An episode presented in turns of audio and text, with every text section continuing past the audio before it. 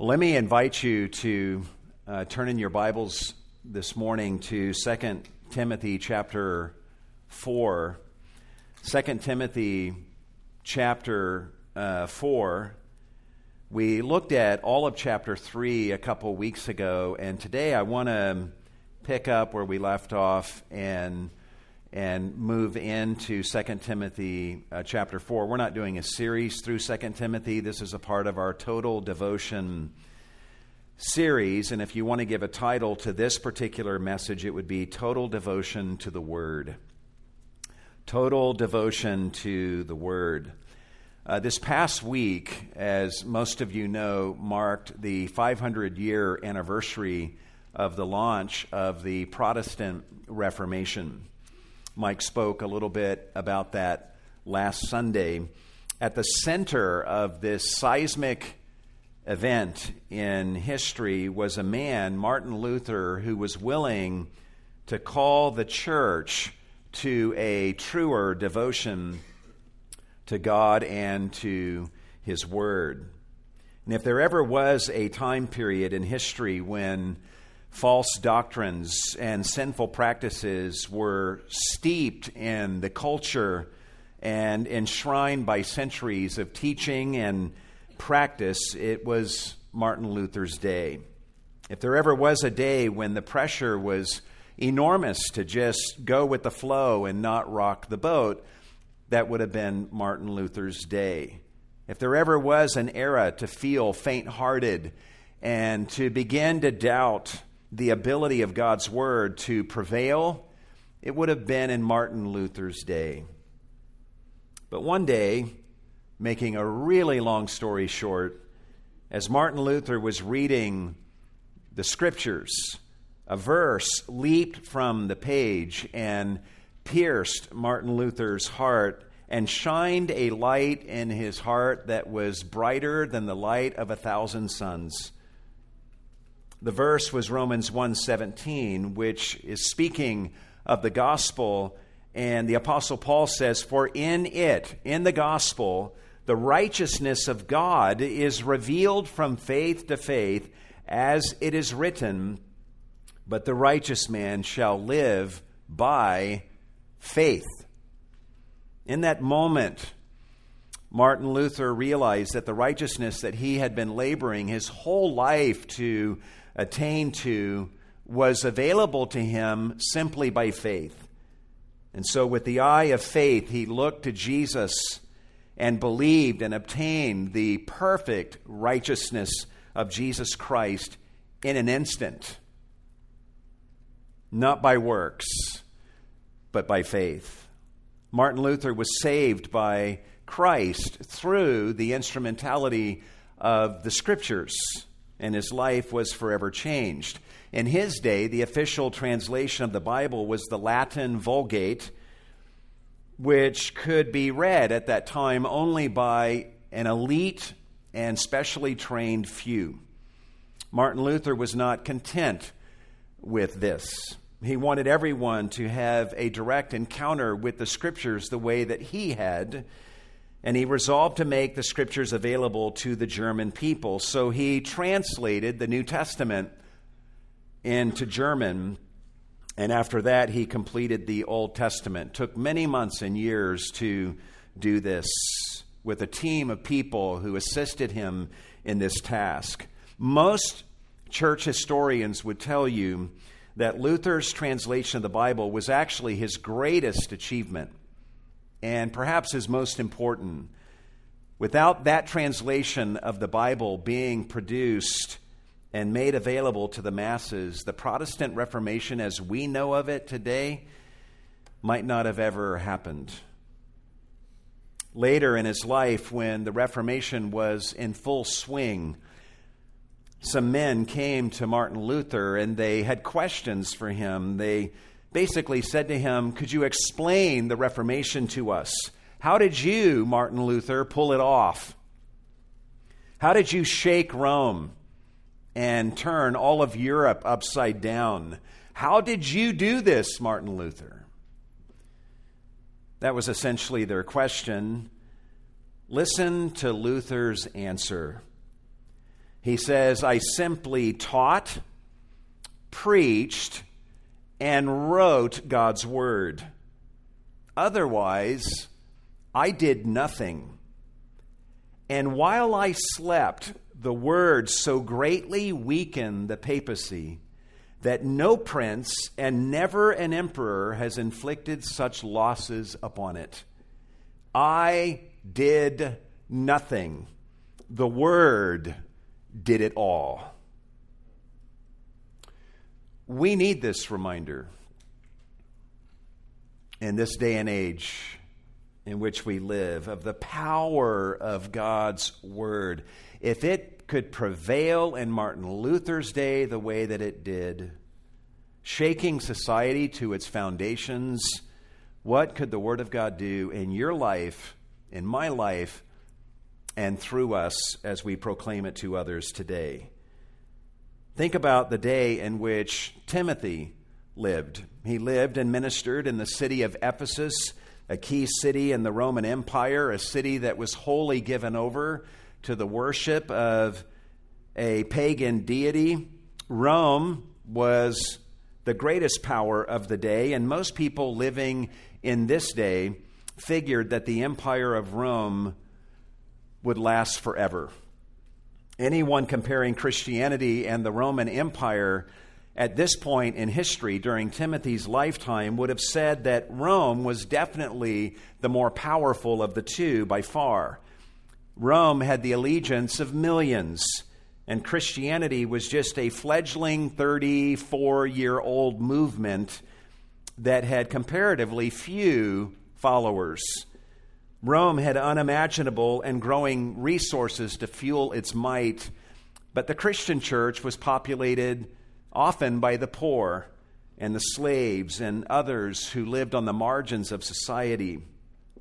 Rome had every institution on its side, Christianity had none. Rome had armies and buildings and emperors and beautiful, impressive temples that inspired awe, and Christianity had none of these things. Just a crucified and risen Lord, and a growing body of inspired scriptures that pointed to Jesus on every page. Yet, in the centuries that followed, Christianity will spread throughout the Roman Empire, through every region, through every social class of the empire all the way to the highest positions of government. And this was all much to the chagrin of the last pagan emperor of Rome, whose name was Flavius Claudius Julianus, who lay on his deathbed in AD 363 with the certain knowledge as he was dying that Christianity would prevail over Rome. He hated Christianity. He had done his best while emperor to destroy Christianity and to take back Rome to its pagan roots. But he saw the writing on the wall, and he knew that after his death, Christianity would prevail. And historians will tell you that among his dying words were these words You have won, Galilean. Speaking of Jesus, the Galilean. Without firing a shot, Christianity overpowered the religion of Rome and won the day. The question is how did Jesus win? How did this Galilean win in this day? Part of how he won was through faithful Christians who were devoted to him, who lived lives of loving sacrifice, serving one another, and reaching out to people in their communities.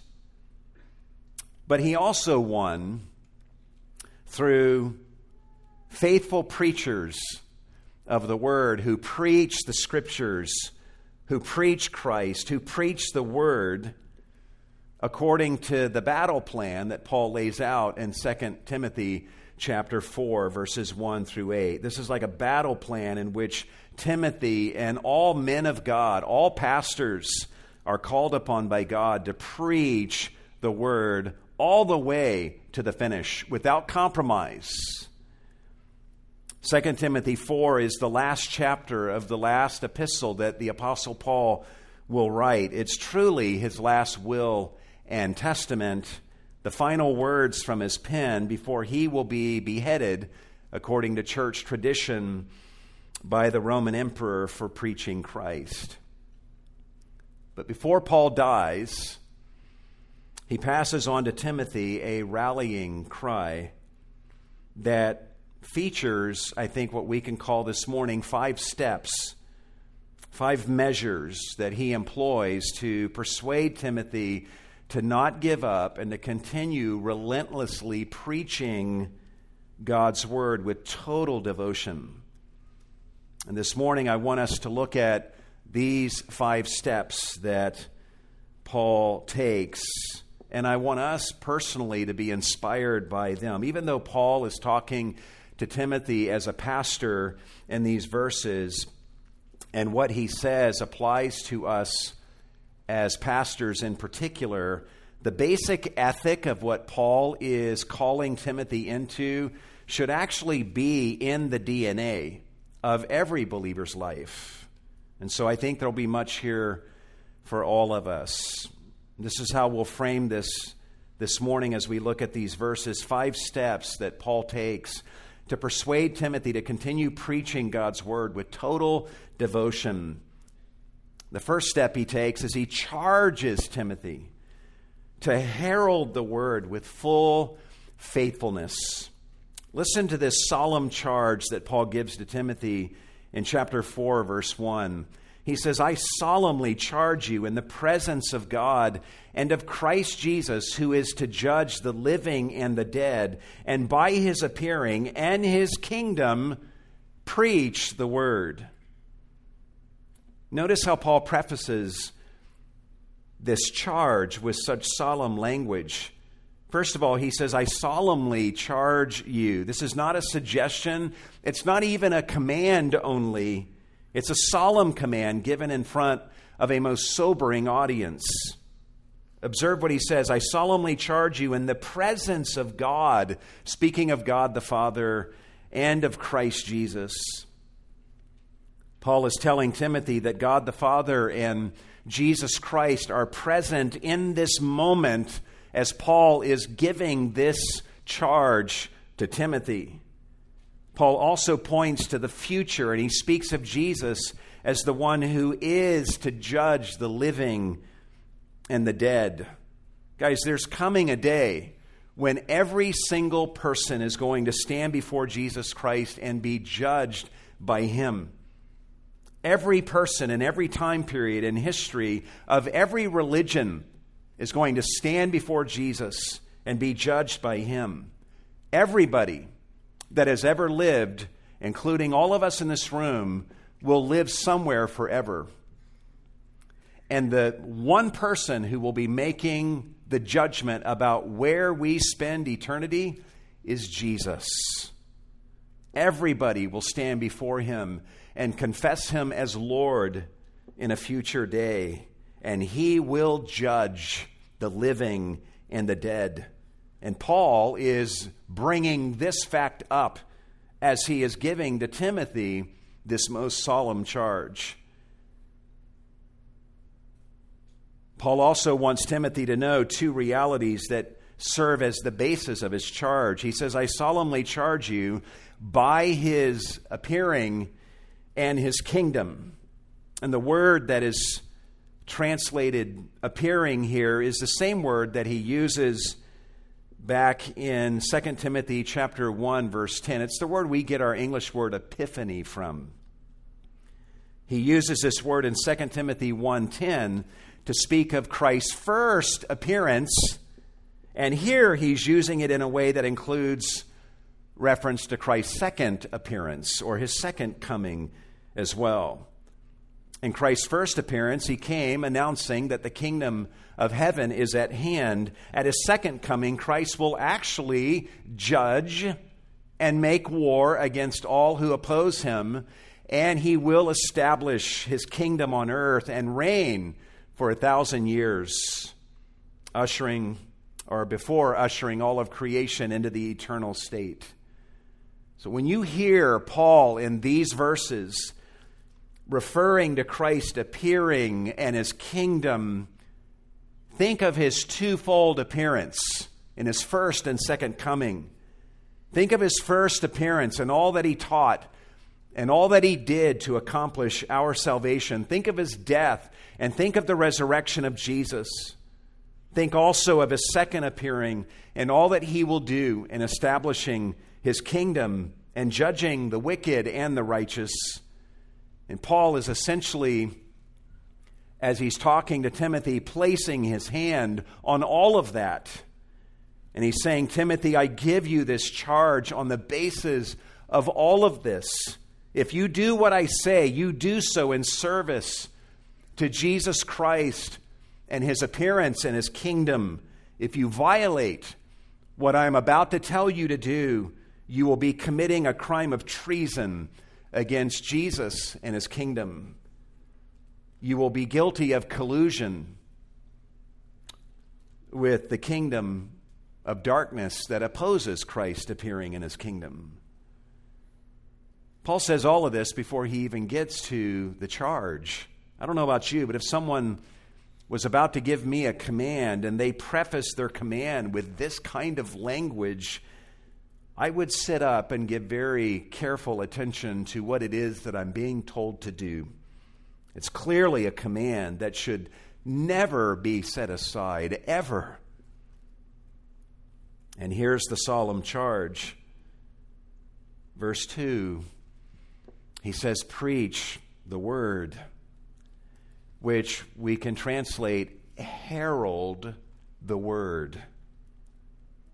The word that is translated preach is a word that was used to speak of what the messengers of Caesar would do in the Roman Empire. Whenever Caesar would have a message that he wanted to be delivered to the people throughout his empire, he would give that message to his heralds.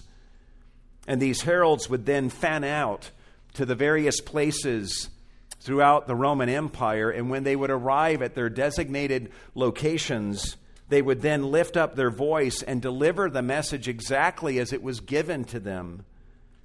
They could not leave anything out, they could not add anything to the message, they could not alter the message in any way.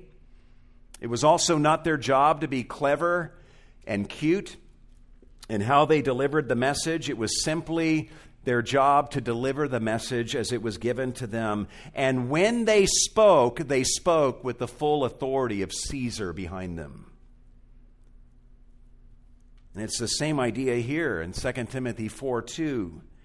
Jesus Christ is one greater than Caesar. He is the Lord of heaven and earth, and he has given his message to his heralds. And Timothy is being called upon to herald the word, to be faithful to deliver the message of the word with the full authority of King Jesus behind every word that he says. What is the message that Paul tells Timothy to deliver? He says, preach or herald the word.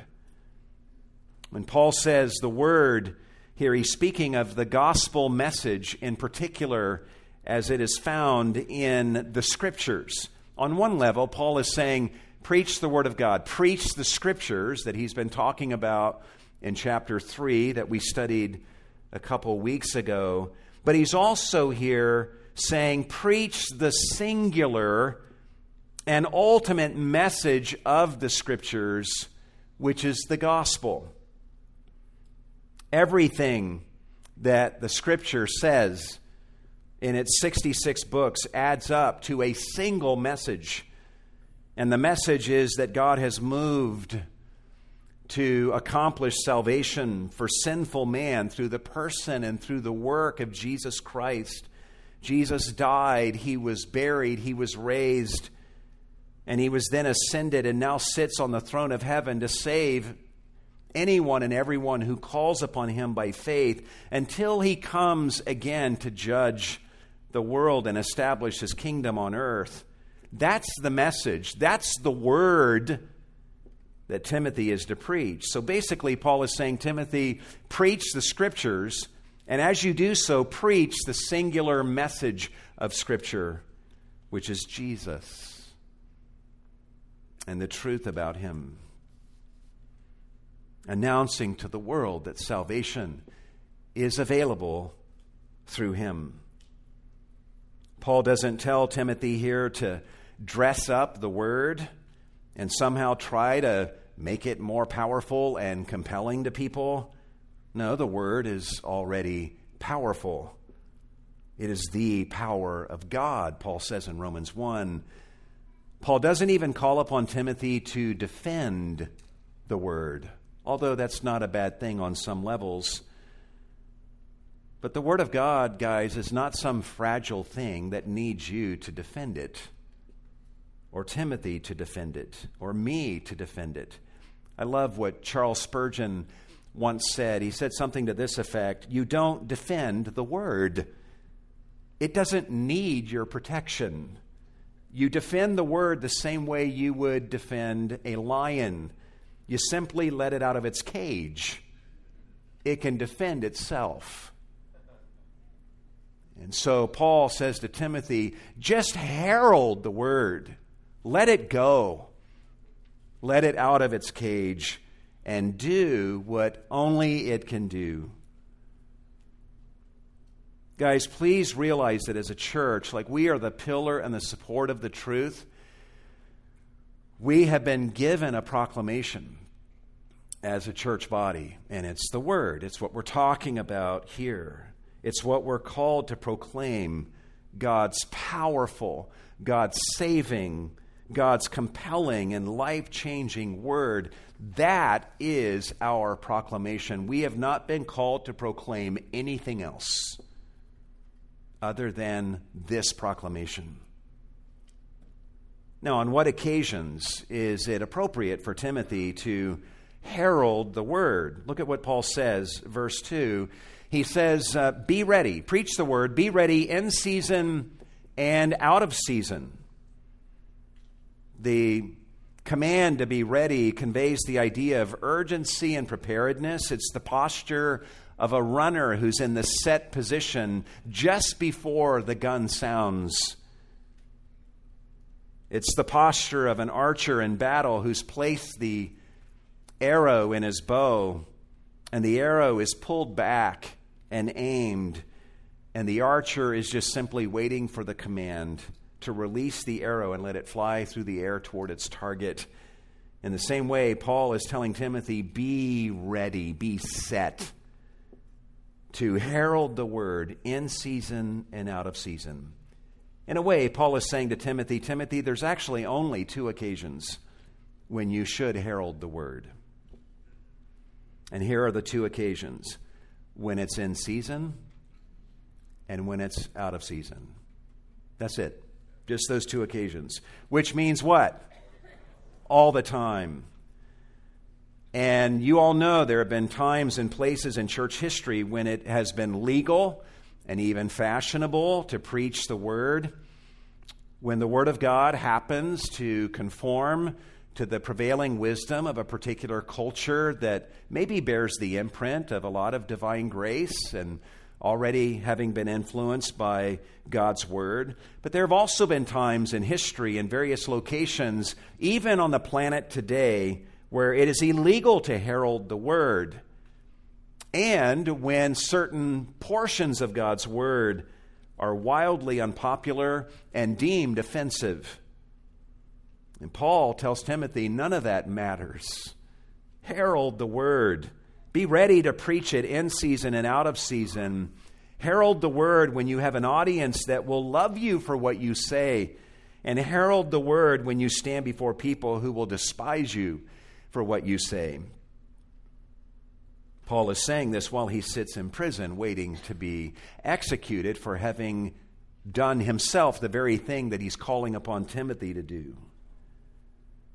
How should Timothy preach the word? Look at what Paul says. He gives three verbs in verse 2 to explain what is entailed in preaching the word. He says, reprove, rebuke, exhort. We've already learned in 2 Timothy chapter 3 verse 16 that the scripture is profitable for reproof, for reproving, which means to show someone what is wrong with them. To rebuke uh, essentially means to express disapproval, to express God's disapproval of that wrong with the goal of helping the wrongdoer experience conviction, yes, even shame and remorse for what they are doing. And part of the vibe here is that Timothy, as a pastor, needs to be willing to reprove and rebuke people. But Paul is primarily saying to Timothy, Timothy, preach the word and do so in a way that allows the word to do its powerful work of reproving and rebuking. Be willing to deliver all of the word, even the parts of God's word that reprove people, and rebuke them in their sin.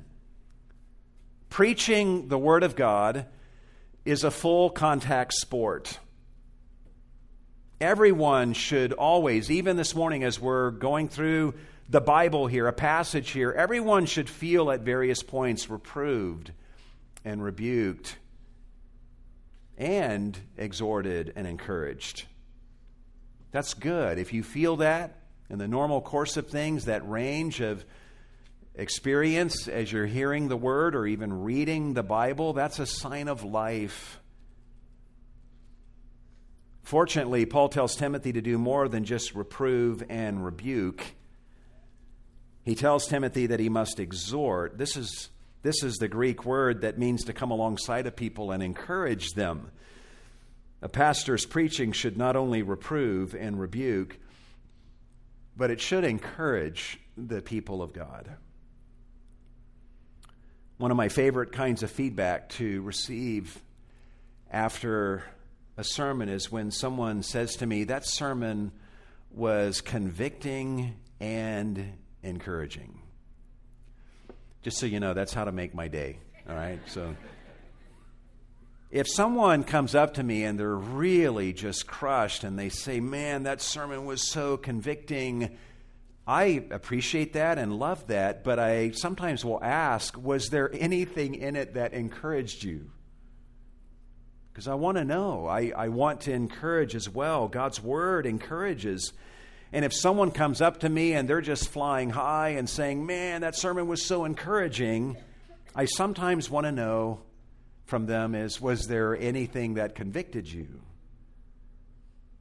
If a message from the Word is both convicting at some points and encouraging at others, I think that's close to the balance of what Paul is calling upon Timothy to achieve in his ministry of preaching the Word.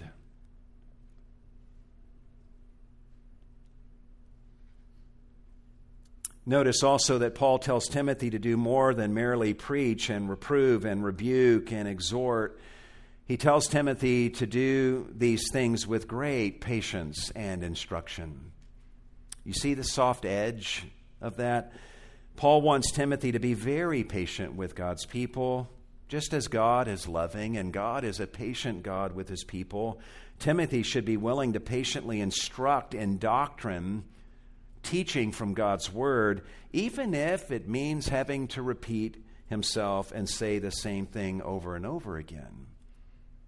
Timothy should be okay with that kind of repetition. Martin Luther, as a pastor to his congregation, preached on the doctrine of justification often because he noticed that the members of his congregation so frequently uh, let this doctrine slip from their grasp, and some of them were slow to even understand and comprehend it. And on one occasion, he said to his congregation these words He says, I have preached justification by faith so often, and I feel sometimes that you are so slow to receive it that I could almost take the Bible and bang it about your heads. Sounds maybe a tad harsh. And perhaps Luther's congregation pushed him to the edge of his patience. But to Luther's credit, he was willing to preach this important doctrine again and again and again to help those who were slow of heart to understand because he wanted them to understand. He ministered with great patience, not just patience, but great patience. To all of you teachers, teach your students with patience. Parents, teach your children with great patience. Be willing to teach the truth and then give the truth time to work. Don't expect instant results. God's word, we're told in Scripture, is like a seed that is planted in hearts, and you know that seeds don't sprout and become fully mature overnight. So plant the seeds and teach and be patient and be willing, if need be, to say the same thing again and again and again. And think about yourself. How many times has God had to say to you something? before you have heard. How many of us in this room would say, Man, you know, my testimony is this. When I hear God say something to me one time, that's all I ever need to hear. And it's total obedience for the rest of the way. None of us could say that. We need great patience from God, and we should exude that patience toward those that we teach and preach to. It's at this point that Paul gives uh, what's going to sound like an odd reason as to why Timothy should preach the word like this. Given what he says at the end of chapter 3, we, we might have expected Paul to say, Timothy, preach the word because the word is profitable and the word is powerful to make a person wise and because the word is inspired by God. But Paul doesn't go there, partly because he's already gone there. That's not what he talks about in verse 3 to tell Timothy why he should be preaching the word continuously all the way to the finish of his ministry. And this leads us to the second step that Paul takes to motivate Timothy to remain totally devoted to the ministry of the word all the way to the finish. And that is, he warns Timothy that some people will turn away from his preaching he warns Timothy that some people will turn away from his ministry. Look at what he says in verse 3. He says, For the time will come when they will not endure sound doctrine, but wanting to have their ears tickled, they will accumulate for themselves teachers in accordance to their own desires, and will turn away their ears from the truth and will turn aside to myths or falsehoods. Please note, I don't want you to miss this. Please note that Paul says what he says in verses 3 and 4 to explain why Timothy should preach the word. Timothy should preach the word because eventually some of his hearers will not be able to tolerate it. That's the reason he should preach the word. They will hear him preach and they will turn away from Timothy's teaching and they will go find somebody else. And Paul is saying, Timothy, preach the word. And here's one of the reasons you should preach the word because your preaching will provoke this kind of response in some of your listeners, causing them to turn away. Some people today pastors of churches and church leaders adapt their messages so as to turn away as few people as possible. Paul specifically wants Timothy to preach the word precisely because it is unbearable to some who will turn away from it and thus reveal where their hearts really are. In recent years, as I grow more and more elderly, I've my personality is changing in a in a way that's not too thrilling to my wife. I've grown in, in recent years to love telling puns and corny jokes, and I'll tell them over and over again whenever our family is together.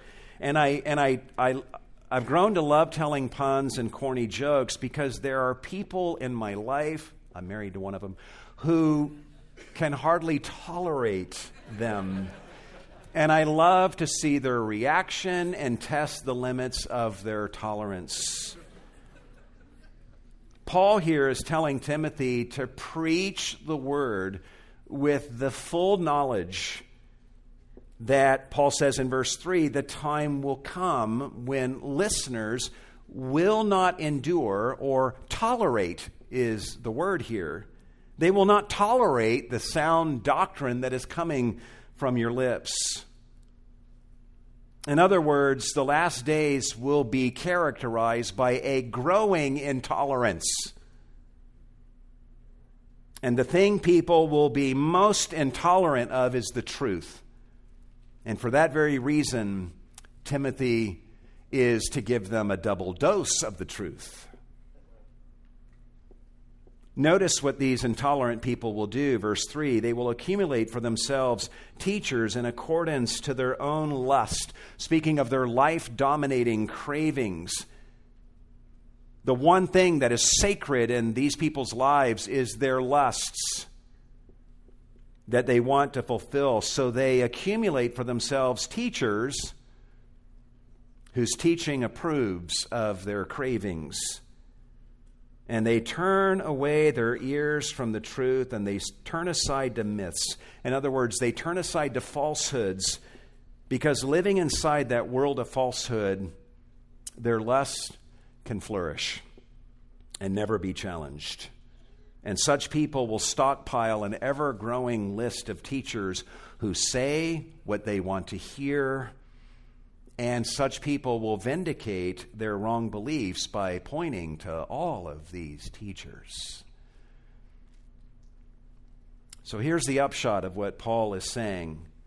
Paul wants Timothy to preach the word in order to reveal those who can't tolerate it, to bring them out of the closet, as it were. In Paul's mind, the presence of people who hate the truth is no reason to withhold the truth and water the truth of God's word down. In fact, the presence of such people doubles the urgency of the moment to preach the truth of God's word. Think about the flip side of Paul's counsel to Timothy here.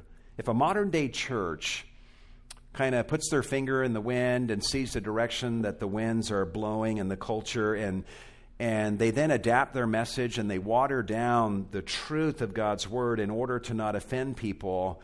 And so there's really not a lot of truth. The word is not really going forth from their lips as they minister to their audiences.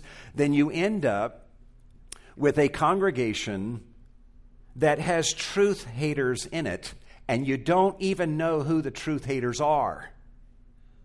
You have no way of distinguishing between the truth haters and the truth lovers. Only by preaching truth and then observing the responses to the truth can you know who the truth haters and who the truth lovers are. Now, this is not an easy calling that Paul is laying upon Timothy. It requires courage from Timothy, it requires courage from your pastors and elders here at Cornerstone. It will require courage from you in being associated with this church and the leaders here. And this leads us to the third step that Paul takes to persuade Timothy to be totally devoted to the ministry of the word all the way to the finish line. And let's word it this way He calls upon him to fulfill his gospel ministry regardless of hardships. He calls upon him to fulfill his gospel ministry regardless of hardships. Look at what Paul tells Timothy to do in verse 5. Yes, the truth haters are going to hate and they're going to turn aside to falsehoods, but verse 5 you, Timothy, be sober in all things. He's saying, don't get drunk, Timothy, with the spirit of this age.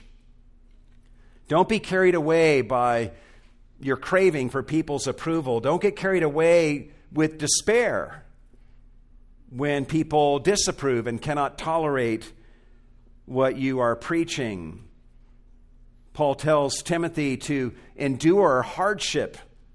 This instruction doesn't just mean to experience hardship in the normal matter course of life like all of us do. This means to remain under particular hardships of persecution even when an escape is available if you compromised.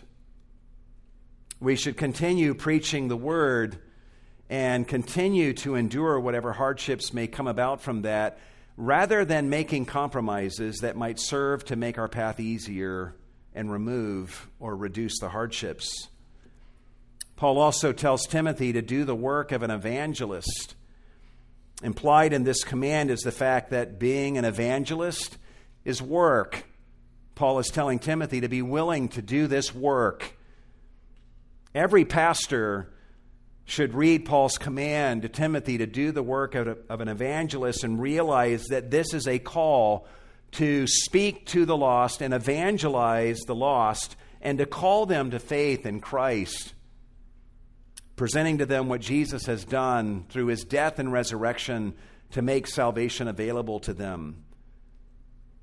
This is the same call, essentially, that goes out to all Christians to go into all the world and preach the gospel, evangelize every person in Mark 16. This is a calling upon all Christians. All Christians should be interacting with the lost and heralding the good news to them and calling them to faith in Christ. But every preacher who reads this command from Paul should also read it and realize that Paul is calling Timothy to the work of evangelizing Christians also. Unfortunately, nowadays, people tend to think that evangelism is something you do to non believers and then once they're saved, they don't really need to be evangelized anymore. That actually does not bear up under scrutiny when you look at Scripture. To the Christians, get this, guys, to the Christians in the church at Rome, Paul says to them in Romans 1:15, "I am eager to evangelize you." He says to his Christian readers in the church at Rome. He can't go to Rome right now and evangelize them, so he sits down and he's writing the book of Romans. And what is Romans but the fullest explanation of gospel that we find in the New Testament? And it's all being delivered to the Christians in the Church of Rome. He's evangelizing them. To the Corinthians who have already been saved by the gospel, Paul says, I make known to you, Christians, the gospel. He then preaches the gospel to these Christians and then begins to reason from those gospel truths to the theological issue that they were defective in.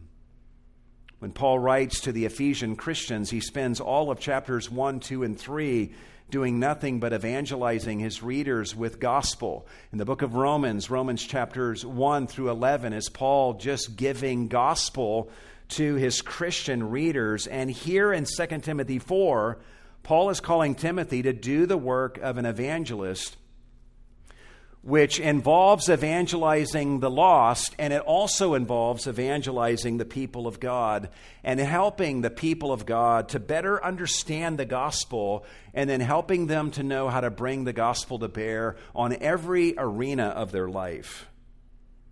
There are many problems that are plaguing the modern church today, one of those problems is, in my opinion, that the church of Jesus Christ is filled with so many under evangelized Christians. Christians whom Jerry Bridges says are saved by the gospel, but they know so little of the glorious riches that belong to them in Christ and part of the reason they're ignorant of those riches is because leaders stopped evangelizing them with the good news of the riches of the gospel after they got saved.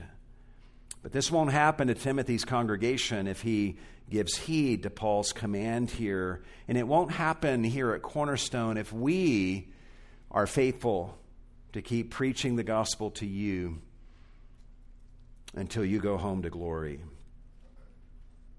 Summing up at the end of verse 5, Paul tells Timothy to fulfill your ministry. Basically, he's telling Timothy to make sure that he does everything that Paul has just told him to do, to do it with total devotion.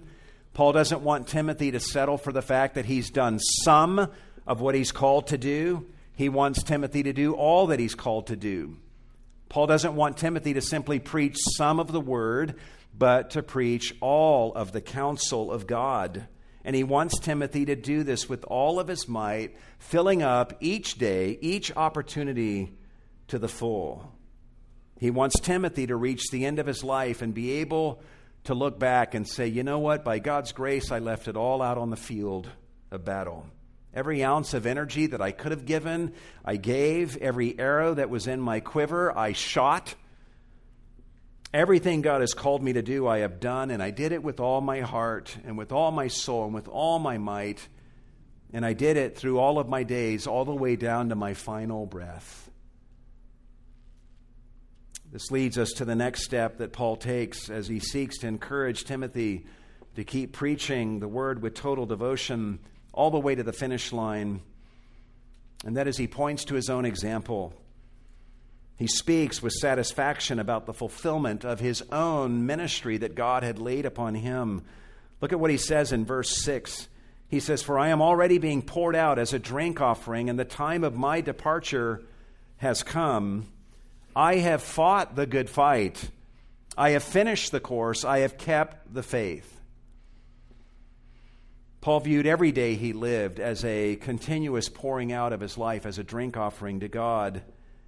But he viewed the day of his looming death as the day in which the last drop of his life would be poured out.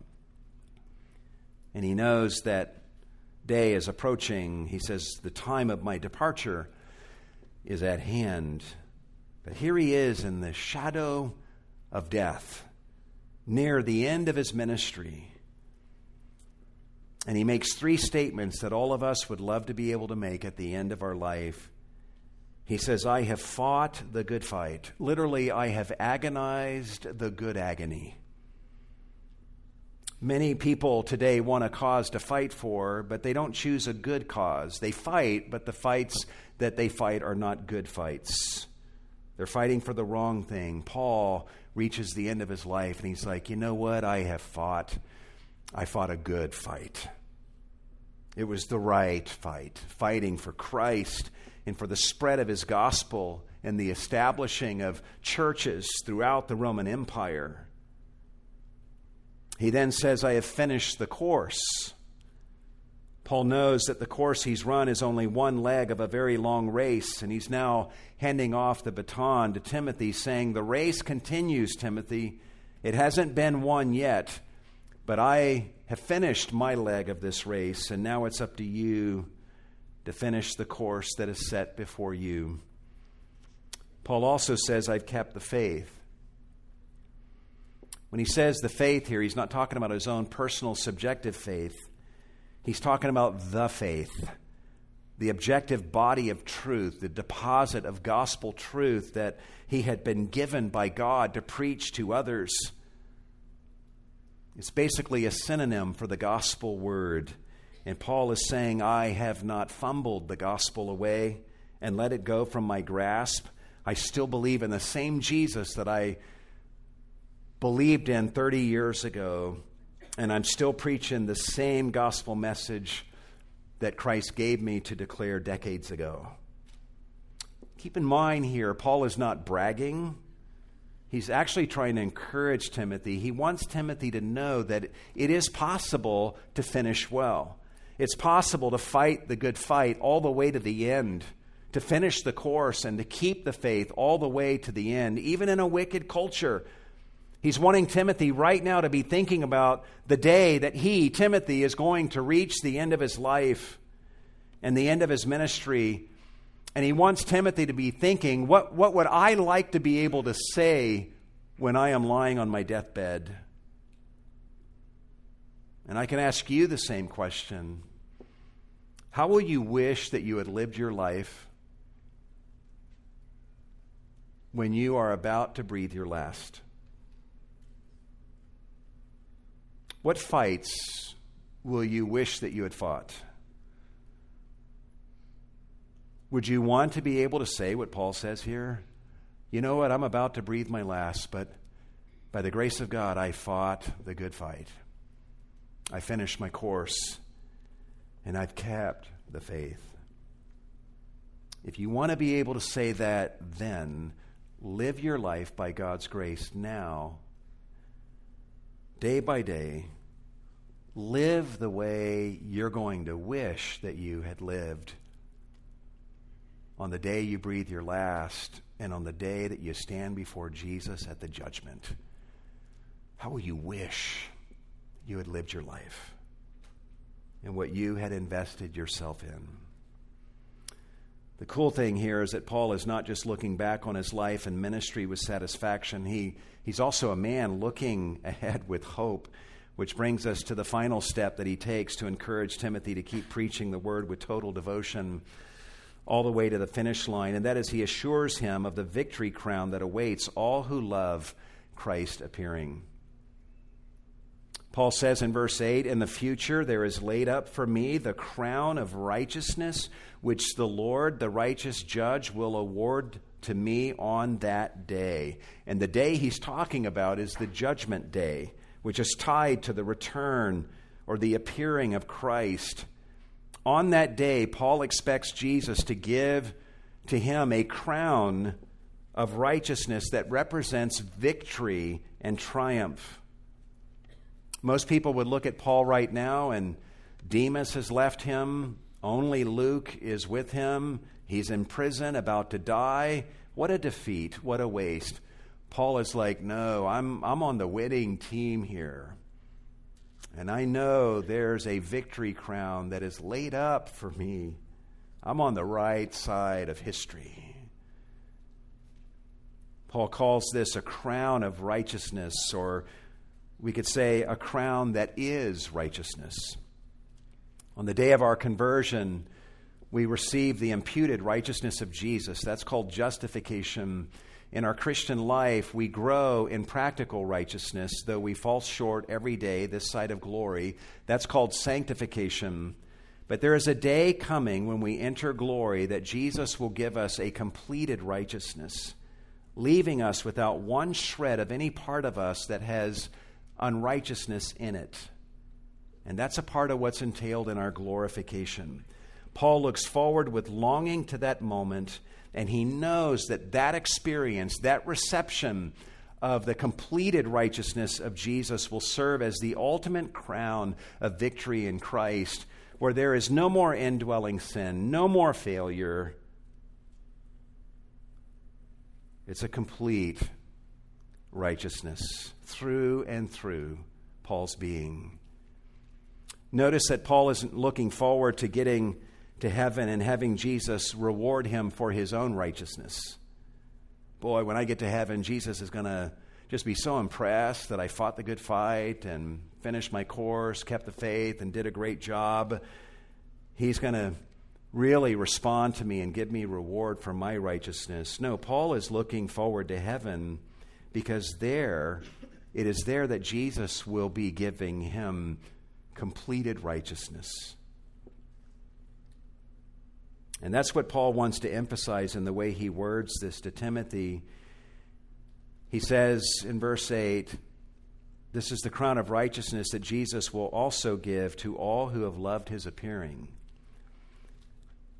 He doesn't say Christ will give this crown to everyone who's done as well as I have done. No, Christ will give this crown to everyone who's loved his appearing.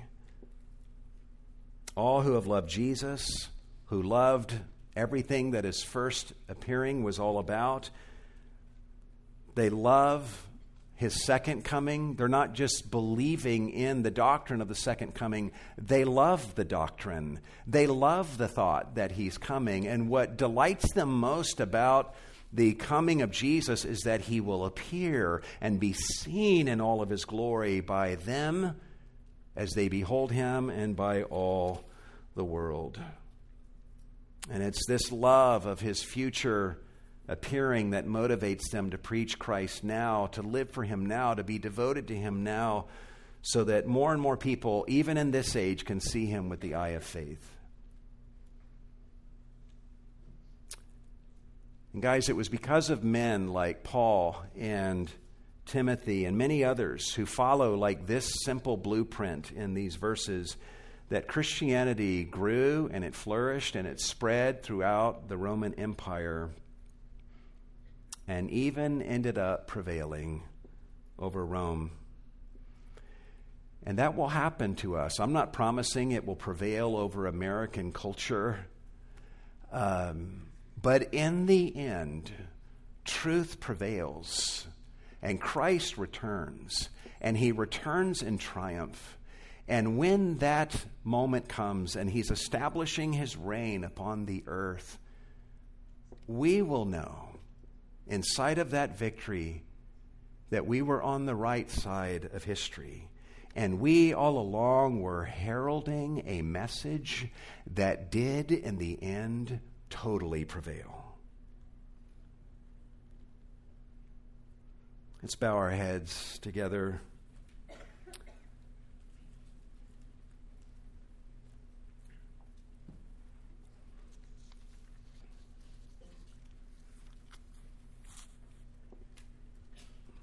If you're here today and you have never responded to the call of Jesus upon your life, I'm I'm here to tell you that He is King and He will be returning to earth one day, and He will, in a future day, be the judge of the living and the dead. But here's the good news right now, He's offering Himself as your Savior. And if you would come to Him and believe in the atonement that He has provided for you at the cross, in dying for your sins, this Lord who died for your sins, and if you'll come to Him in your bankruptcy and believe in Him and call upon Him as your Lord and Savior, He would be delighted to save you now.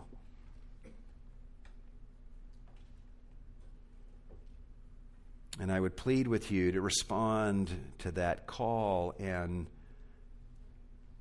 let Jesus draw you to Himself. Surrender your life to Him Believe in Him as your Lord and as your Savior. Call upon His name.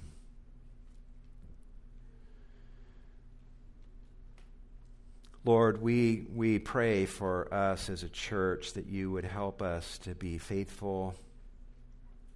I pray that you would just pour out upon us a, a spirit of deeper devotion to you that we as a people would be done with lesser things and even lesser proclamations that we're not even called to deliver, and that we would, we would be all in. That we would fight the good fight and be done with anything contrary to you and your cause, or be done with even seemingly innocent things that keep us away from the fight the good fight that we should be involved in. Give to all of us, Lord, here at Cornerstone, the leaders of the church, the elders, um, ministry leaders, every member of this congregation. Give us, Lord, a fighting spirit, a spirit that is militant, first and foremost, against our own sins, making us radically repentant radically courageous in facing up to our own sins as we let the Scripture discipline us and reprove us and correct us. But then, as a chastened people who are growing in your grace, that we would turn toward the world and, and herald this news about Jesus. We do not do well to keep this to ourselves. Make us all heralds of Jesus and fully devoted to this book and what it teaches us of Him. Help us to do ministry in your way and thus experience a blessing that can only come from you. We thank you, Lord, for this opportunity to give of our offerings to you, receive what we give in this offering, and do much with all that is given for the glory of our Lord and Savior Jesus Christ, in whose name we pray. And all God's people said.